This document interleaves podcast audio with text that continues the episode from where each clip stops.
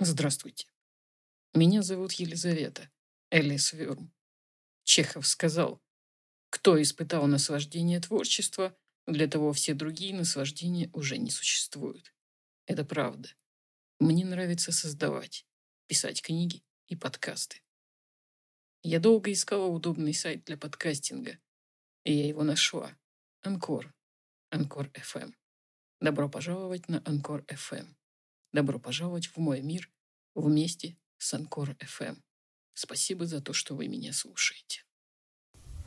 Здравствуйте. Меня зовут Елизавета. Вы слушаете мой новый подкаст. Этот подкаст я хочу начать с таких слов.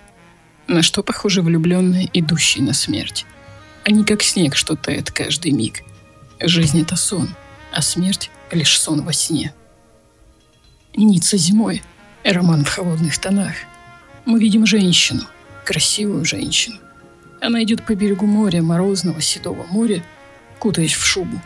Хороша, эффектно. Это Пеги, Пеги Листер, роковая женщина со сломанной психикой. Когда-то она была замужем за наркоманом, сделавшим ее сумасшедшей.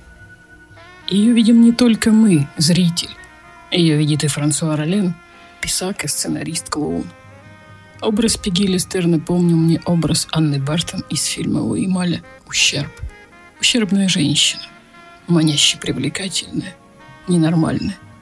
История Стивена Флеминга и Анны Бартон чем-то напоминает историю Пеги Листер и Марка Рильсена. То ли трагедия, то ли судьба.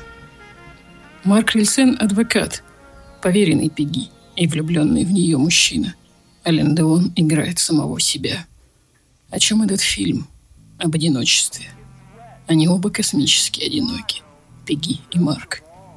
Пеги в своем сумасшествии. Марк в своей любви. Да, на что похожи влюбленные, идущие на смерть?